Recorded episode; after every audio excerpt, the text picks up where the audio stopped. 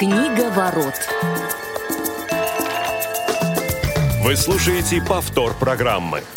Всем добрый день. В эфире программа «Книговорот». 17 часов московское время. И мы в традиционном составе. Глеб Новоселов, Федор Замыцкий, Василий Дрожжин. Всем привет и вам, уважаемые радиослушатели. И радиослушателям, и вам привет. Присоединяюсь.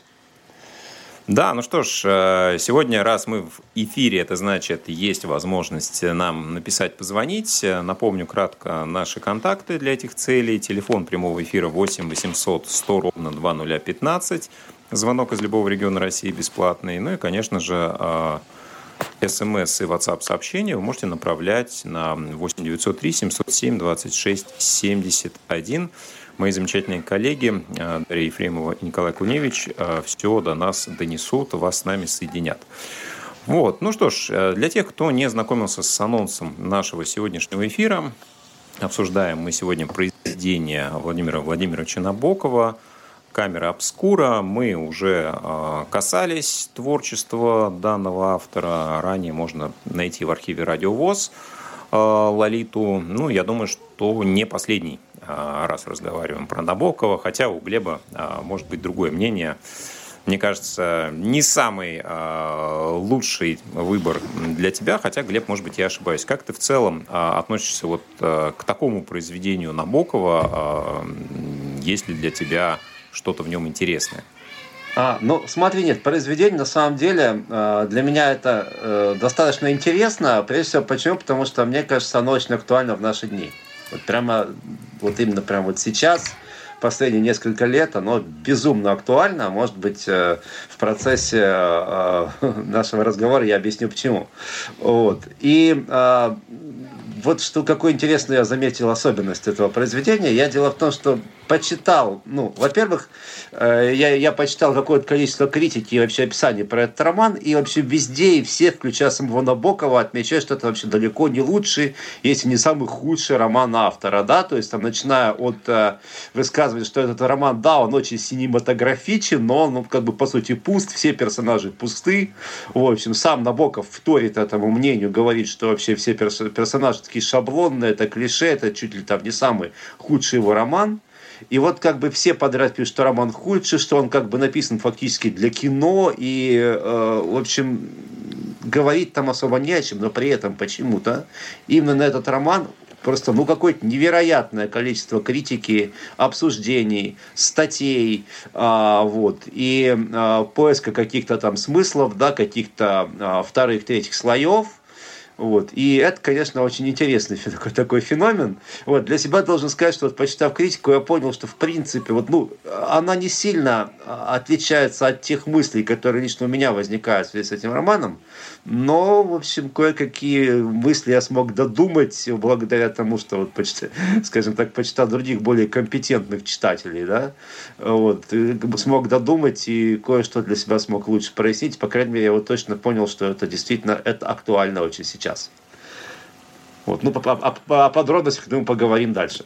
Ну да, конечно, мы поговорим уже о них а, совсем скоро. Федя, расскажи, как тебе вообще книжка, насколько заходит, не заходит. А, в целом ты любишь Набокова, если я помню правильно. Ну вот, а, насколько камера обскура ложится в этот ряд? Я люблю Набокова. Единственное, что как раз камера обскура я ну, так случилось то, что э, я ее не читал, да, и вот как раз готовясь к передаче, именно познакомился. И, если честно, я даже как Глеб не успел особо познакомиться с критикой. И вот, э, если вот говорить с чистого листа, когда я первый раз прочитал произведение, естественно, встречал в нем раньше какие-то отзывы, но в целом у меня есть только мои впечатления и, и в принципе, больше ничего. А, я узнал абсолютно классического Набокова, то есть мне кажется, что это абсолютно набоковское произведение. Я согласен с тем, что оно, а, наверное, не самое сильное. Оно даже не самое сильное не потому, что оно плохо написано, а потому что в нем, я бы даже не сказал, как вот Глеб сказал, плоские персонажи, я бы сказал, что э, в нем есть э, набор персонажей, которые встречаются в других произведениях у Набокова. Ну, то есть э, всех этих персонажей мы у Набокова видели. Просто э, мне кажется, что в данном случае э, есть ощущение, что это какая-то очень важная для автора тема, которую он хотел бы, э, которую он хотел бы еще раз заострить. Вот мне кажется, что ну, впоследствии, наверное, попробую развернуть эту мысль. Да, хорошо, давайте попробуем э, разобрать немножко более подробно. Для слушателей опишем кратко контекст. Место действия происходит в Германии, конец 20-х годов, и э, знаток живописи, некий э, Кречмар, мы узнаем его, собственно, что он живет с э, женой, дочкой и ну, является относительно примерным э, семьянином. И э, действие разворачивается. Э, далее мы узнаем, что у него возникает э, влечение к особе юных лет, которая обладает каким-то сомнительным прошлым. Ну и, собственно, завязка немножко нас относит к теме Лолиты, хотя очень-очень косвенно, да, а, согласен, кстати, с Федей, что встречаем мы каких-то героев, а, которые и в будущих, и, наверное, даже в предшествующих а, произведениях встречались. Ну и, собственно, вокруг взаимоотношений вот этой юной особы Магды и Кречмара мы видим весь сюжет. Вот. В какой-то момент э, герой бросает свою семью и пускается во все тяжкие, ну и, собственно, что с ним происходит дальше, эм, кто захочет, узнает. Ну и частично мы сегодня тоже опишем. А, вроде как, действительно, по поводу персонажей, их образов, э, не выглядят они какими-то уж очень разноплановыми, а скорее даже не плоскими, а вот, может быть, клишированными, очень одномерными даже, я бы сказал, вот так. Но при этом э, нельзя сказать, что они э, предсказуемые все и до конца. То есть, э, читая книжку, я все-таки ждал чуть другого финала, хотя, ну, может быть, это такая больше набоковская фишка, что конец должен быть, быть именно таким. А, но если говорить про посылы, не говорить про стилистику и, может быть, э, то, что, наверное, какие-то более яркие есть э, вещи э, у Набокова, безусловно, то в чем, Глеб, для тебя ну, вот, ключевое содержание данного произведения? Есть ли тут какие-то посылы, интересности, которые ты для себя отметил на основании прочтения других авторов, как то высказал, других читателей, вот, ну и исходя из своего собственного мнения? Ну, вот смотри, для меня, конечно, а, и вот, собственно, после прочтения критики и после прочтения романа, э, «Камера обскура» — это роман, прежде всего, а, о том, почему рушится цивилизация. Вот так я скажу прямо громко и Пафосно, я бы сказал. И, и, и пафосно, да, но это, это, это, это, действительно так, да, потому что а, вот по сути само по себе название, да, камера обскура, оно на нас отсылает такой очень недвусмысленный символ, да, то есть темная комната, в которую проникает очень мало света, да, и тот свет, который проникает, он, собственно, все э, проецирует в перевернутом виде, да, то есть о каких-то извращенных ценностях, да, о размывании социальных норм, о том, что, собственно, вот все белое может казаться черным, а черное белым и так далее. И вот здесь как раз для меня, наверное, э, вот этот, э, ну, скажем, там несколько главных героев, там несколько главных линий, да, это линия, это, безусловно, а, вот, это, это даже не линия Кришмара, да, то есть Кришмар это то есть человек, который постоянно оказывается на перепутье и, может, и постоянно делает какой-то этический выбор. Но проблема в том, что он постоянно этот выбор совершает в пользу, ну, опять же, скажу пафосно, да, в пользу зла.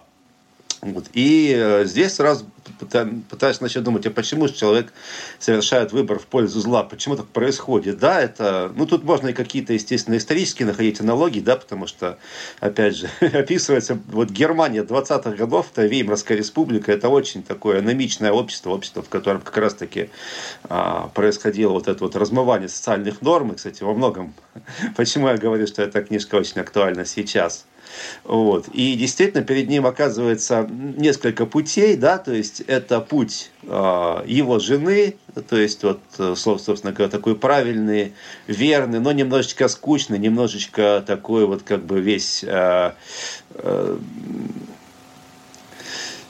весь забитый в шоры, да, в какие-то вот социальные рамки и, ну, в общем, не, не имеющий какой-то перспективы, да, э, какого-то света в конце тоннеля все равно.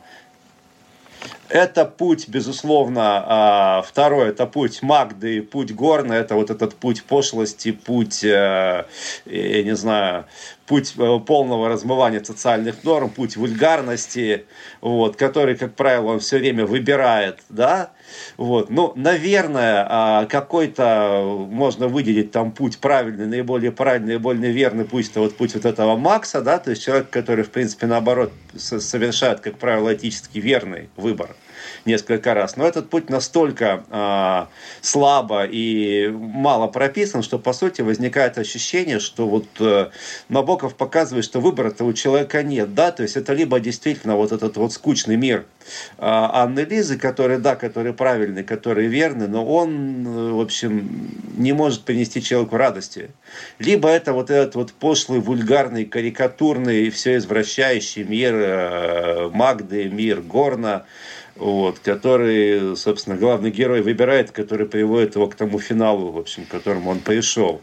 И, по сути, да, вот, кстати, Вася вначале сказал, почему ты, что, что ты, Глеб, не любишь Набокова. Я не то, чтобы не люблю Набокова, но мне очень тяжело читать а, авторов-пессимистов. То есть, если есть авторы, которые там могут писать о страшных вещах, но все равно у них всегда присутствует какой-то свет в конце туннеля, какая-то надежда на лучшее. Вот у Набокова этой надежды, вот для меня, по крайней мере, ее никогда нет. Да? То есть получается, что по сути перед человеком, перед образованным, перед культурным, перед развитым человеком, а перед ним вот в определенных ситуациях не стоит нормального выбора. То есть выбор это либо вот такой вот путь э, Анны Лизы, да, либо это путь Магды. И тот и другой выбор, они, в принципе, не очень приятны, но в общем, в, в первом случае человек просто обуржуазивается и становится вот таким просто ну, бесцветным, неинтересным. Во втором случае он просто опошляется и как там, оподляется даже, как сказано у Набокова. Это действительно так. И получается, что выхода-то нет, и надежды тоже нет.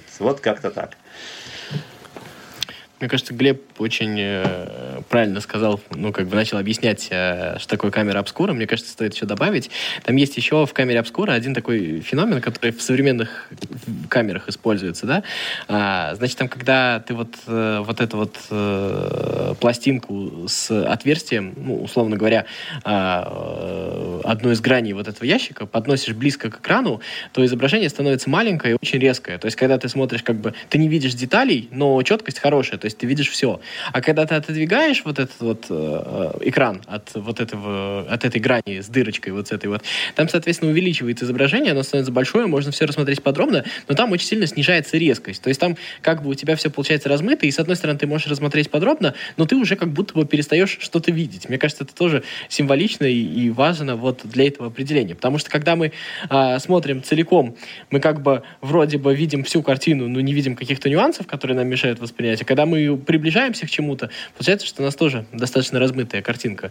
Мне кажется, что когда Глеб говорил про выбор Кричмара, тут еще важно сказать, что Набоков, мне кажется, он пессимист еще хуже, чем его даже представил Глеб, потому что у него есть определенный момент, когда он, ну, так скажем, немножечко валит на природу, что ли. Понятно, что выбор совершаешь все равно ты, но там есть вот этот вот момент в начале, помните, где он, э, ну, как бы немножечко рассуждает, рефлексирует на тему того, что с ним происходит. И мы ему, в принципе, вполне себе верим, то, что он любит свою жену, любит свою семью, э, как-то у, него действительно настоящие чувства, он не перестал их любить, но у него есть физическая вот эта вот животная потребность а, вот этого юного тела, да, и, и с ней, а, ну, как бы он ей не может сопротивляться. И на самом деле это очень, мне кажется, такая главная набоковская тема, одна из главных, да, когда, то есть у тебя твоя голова твой мозг, твой разум, они все прекрасно понимают.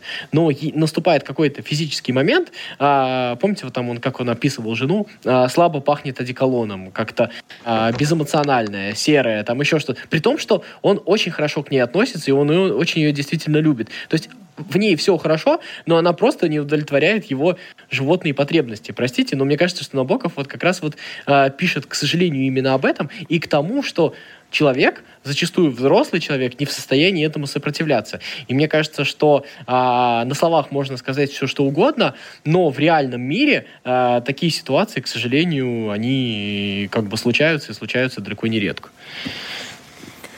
А, слушайте, вот у меня такой вопрос, ведь э, в какой-то момент герой э, в результате автомобильной аварии слепнет, э, и тоже, соответственно, вот эта темная камера, она для него обретает какое-то физическое воплощение. Но вот а, насколько в целом а, эта слепота, пусть в духовном смысле, для него наступает раньше. Мне кажется, что ведь здесь, когда он делает вот этот выбор, с одной стороны, либо в пользу каких-то инстинктов, да, как Федь, а, ты говоришь, да, или в пользу а, каких-то более а, для него понятных стимулов, да, моральных или не, не очень, а, если вообще этот выбор для него возможен, да, как говорит Глеб.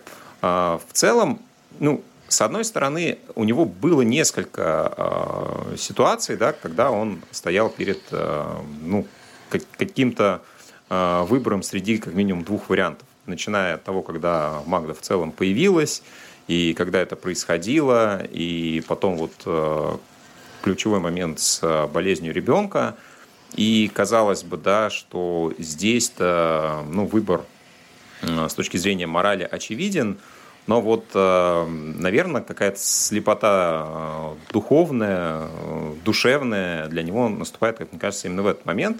А дальше это уже, ну, нельзя сказать агония, но как будто бы его судьба уже предрешена, и вопрос только как именно этот э, конец для него наступит. Ну вот он выражается в физической слепоте, а потом э, ну, в таком финале, не знаю, которого, может быть, он и заслуживал. Но вот э, что касается других героев, то их финал открыт.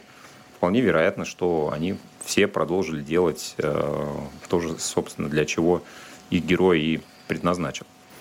Ну, вот смотрите, на самом деле интересно очень, опять же, если обратиться к там, критикам, так, которые писают какие-то отзывы, рецензии на этот роман, то есть очень часто встречается такое выражение, что вот камера обскура это как бы такая предлолита, вот с точки зрения того, что да, там тоже описывается вроде бы как любовь, да, пожилого такого уже в годах э, господина, да, к юной девушке. Но а, вот на мой взгляд, а, вот как раз в этом смысле камера обскура, она гораздо интереснее а, Лолиты оказывается, потому что если в Лолите там понятно, что мы все-таки смотрим на мир глазами психически нездорового человека, там, как ни крути, а это, это есть то здесь, по сути, речь идет о человеке здоровом, о человеке вполне себе социальном, и вот как раз-таки попытаться разобраться, почему это происходит, вот, почему люди а, вот, делают, так, постоянно делают вот такой э, этический, э, ну не то, что этически неверный выбор, но вот именно выбор в сторону зла, то здесь, здесь конечно, ну, наверное, можно долго разбираться. Набоков, он, собственно, даже не дает ответ на этот вопрос он как вот, опять же, Федь правильно заметил, он просто показывает, да, что человек в принципе он порочен, да, то есть он порочен, и по этой причине он, скорее всего, в большинстве случаев сделает именно такой выбор. Вот. Но, э, опять же, я там хочу, не, э, не знаю, стоит ли с этим спорить или, или не стоит с этим спорить, да, просто мне кажется, что, то есть, опять же, с позиции Набокова, я в свое время там читал его публицистику и, допустим, там те же самые лекции Набокова о русской литературе, и что меня вот тогда в них поразило, это какая-то совершенно невероятная э, набоковская вот эта само не можно сказать самовлюбленность, да, самовлюбленная на каждый автор, но какое-то стремление, стремление поднять себя и поставить себя выше всего, о чем он пишет, и всего, о чем он э, как бы говорит, да, то есть здесь вот интересный феномен, что Набоков-то он сам оказывается во многом э, в позиции своих героев, то есть он себя ставит настолько высоко, как, наверное, ставит, опять же, его собственный Горн, да, который то, то, есть, то есть себя уже уравнивает практически с Богом определенный э, момент э, повествования. И здесь, опять же, можно, можно многое вспомнить, да, можно вспомнить и ницшанство, да, которое в начале века было чрезвычайно популярно. Вот, и еще многие вещи, я думаю, тут тоже на это повлияли. Ну, я бы еще вот про слепоту, Вась, а, наверное, давай, Глеб, сначала э, тебя добавлю про то, что ты говорил, э, что э, о, там, ну, как бы герой делает выбор. Когда мы говорим про выбор, нужно еще заметить то, что на самом деле все окружение героя, ну, оно не сказать, чтобы его очень сильно осудило. Оно ему скорее даже завидовало. И более того, когда он там начинал, начинал ее ревновать к своим там, э, ну, вот членам сообщества, да, с которым он там общался, э, в общем-то, это было не совсем беспоч беспочвенно. Они на Магду, грубо говоря, тоже засматривались. То есть, на самом деле, мы понимаем, что большинство из них, э, оказываясь в подобной ситуации, вполне вероятно, сделали бы примерно такой же выбор. Вот. Что касается слепоты, которая наступала постепенно, мне там нравится один очень интересный момент, когда, значит, он приходит в квартиру к Магде, да, когда он ее наконец-то нашел, он видит, значит, как она безвкусно все обставила, и потом ему начинает а, нравиться, ну, то есть это безвкусица. То есть он а, подгоняет свой разум под э, свое физическое состояние. И опять же, и опять же, мне кажется, что, ну, к сожалению, среди человечества есть очень небольшой процент людей, способных этому сопротивляться. То есть э, то, что показывает Набоков, это не какая-то выдающаяся ситуация, а, к сожалению, мне кажется, скорее, ну, не норма, но что-то близко к этому. По поводу образов и того, э, что что-то кажется не э, тем, что есть на самом деле, интересный момент вот для меня. Если помните, э, в гостиной или в библиотеке какая-то красная подушка, да, которая там затесалась среди шкафов, и он принял как раз ее за платье Магды. И вот интересно было наблюдать за тем, что происходит у него внутри. Но, по сути, если мы будем перебирать по очереди э, вот всех персонажей, э, ну, разве что за редким-редким исключением, получается, что действительно общество-то больно со всех сторон, да, и кто-то просто этот выбор э, там, не имеет возможности сделать, но рад бы присоединиться кто-то э, слаб духовно, кто-то аморален э, до бесконечности. Вот в этой связи э, вопрос, насколько тот или иной тип более приспособлен к этому обществу, потому что ведь э, тот же главный герой, ну или, по крайней мере, один из них, да, Кречмар, э, его Набоков описывает как человека, который не так много чего умеет, да, вроде как он и служил в армии, но при этом, э, состоявшись э, в обществе, он э, каким-то таким немного недотепистым выглядит, и его, как выясняется, легко обвести вокруг пальца. Вот этот новый мир, да, такой извращенной морали, насколько в нем ну, тот же самый Горн себя чувствует уверенно, да, и в целом, да, вот этот, ну, наступающий, может быть, как тогда казалось, э, в конце 20-х годов э, в Германии этот мир, для кого он, да? А есть ли люди, которые себя в нем будут чувствовать э, уверенно, и вот этот Макс, да, который, ну, в каком-то смысле действительно воплощение нормальных, да, принятых взглядов, устоев, норм, сможет ли он ну, как- как-то остаться да, в том же мире, в котором он был до того. А, не знаю, насколько согласны вы с тем, что здесь ну, а, меняются и психотипы тех людей, да, которые должны в этом а, новом обществе остаться. Ну, понимаешь, вот если брать и э, то общество, которое написывает предвоенную Германию, да, ну почти предвоенную, вот, э, и, в общем, если даже проецировать на наши дни до какой-то степени, то, конечно, можно сказать, что, да, безусловно, Макс не побеждает, все время побеждает Горн, и Набоков нас и подводит, э, собственно, как бы вот к этой мысли. Вот, но все-таки мне, э, опять же, я вернусь к своему восприятию Набокова, все-таки для меня, в отличие от Федь, действительно проблема в том, что действительно Набоков, он смотрит на мир вот через такую как раз таки камеру обскура а, в целом. И вот во многих вещах это проявляется, даже в данном романе. Вот ты, Вась, э, упомянул, да, про болезнь дочери. И вот здесь очень интересно, что э, и Набоков пытается показать, что поворотный момент, он наступа, мог бы наступить для него после смерти дочери. Вот дочь умерла, и, значит, вот как бы горе вот это могло бы их сблизить. А какой, собственно же, поворотный момент? Все, оно случилось, да, то есть некое наказание, некая кара уже произошла. Но, э, собственно, даже не, не, не, не только герой, но даже Набоков это уже не воспринимает как какую-то кару, как какое-то наказание. Он просто это воспринимает вот как, что важна, собственно, не дочь, а то, что вот какое-то горе от ее утраты могло бы чисто теоретически их опять сблизить. Но при этом а, на протяжении всего вот, там, повествования, пока дочь была жива, вот, она его совершенно не интересует, главного героя, или почти не интересует. И там вот все эти моменты, когда показано, что... И, кстати, очень интересный момент, что, собственно, дочь там во многом тоже помирает. Ну, то есть там э, э, это как бы случайность, но это происходит почему? Потому что тоже, собственно, из-за того, что он уходит из семьи, потому что она вы, вы, выглядывала в окно, она высматривала отца и, судя по всему, простудилась. Вот. И это тоже очень такой важный момент, что, ну, как сказать, вот э, ребенок это как раз мог бы быть вот тот момент, да, который мог бы стать таким этическим маяком, да, ради чего стоило бы каким-то нормальным смыслом, да, но не герой, то есть не Крисмер, и мне кажется, сам Лобоков этого смысла-то не видит, он даже не пытается его, его увидеть, у него как-то все немножечко смещено, все сдвинуто, вот именно, не могу сказать, что все перевернуто, но именно какое-то смещение смысла все время происходит, с моей точки зрения. Вот этот эпизод, кстати, где дочь выглядывает в окно, и типа она просто сужается, очень дешевляет книжку, если честно, ну какой-то такой, не знаю, стрёмный, по-моему, если честно. Вот, а, по поводу а, того, по поводу мира, изменения мира, ты спрашивал. Если честно, мне кажется, что мы немножко притягиваем за уши сейчас. Ну, то есть э, мы уже э, немножко больше информации имеем.